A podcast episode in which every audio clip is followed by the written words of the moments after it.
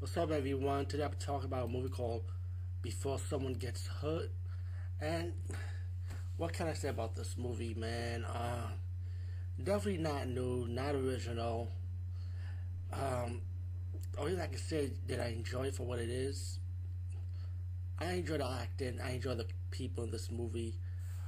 Um, but the plot just drags, and even with the horror elements that goes on and off, and so we get to the final act of it. That's when it start developing, you know. But I can't say nothing too much about this movie besides that.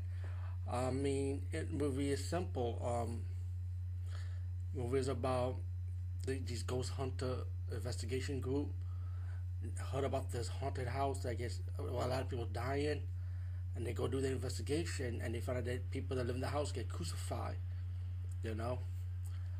And um, the ghost or the demon, whatever you want to call it, goes after them one by one, and there be like clues about what this what this haunting is really about.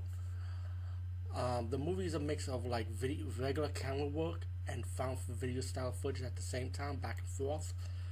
And um, besides that, it is a decent watch, a popcorn waste, I would say.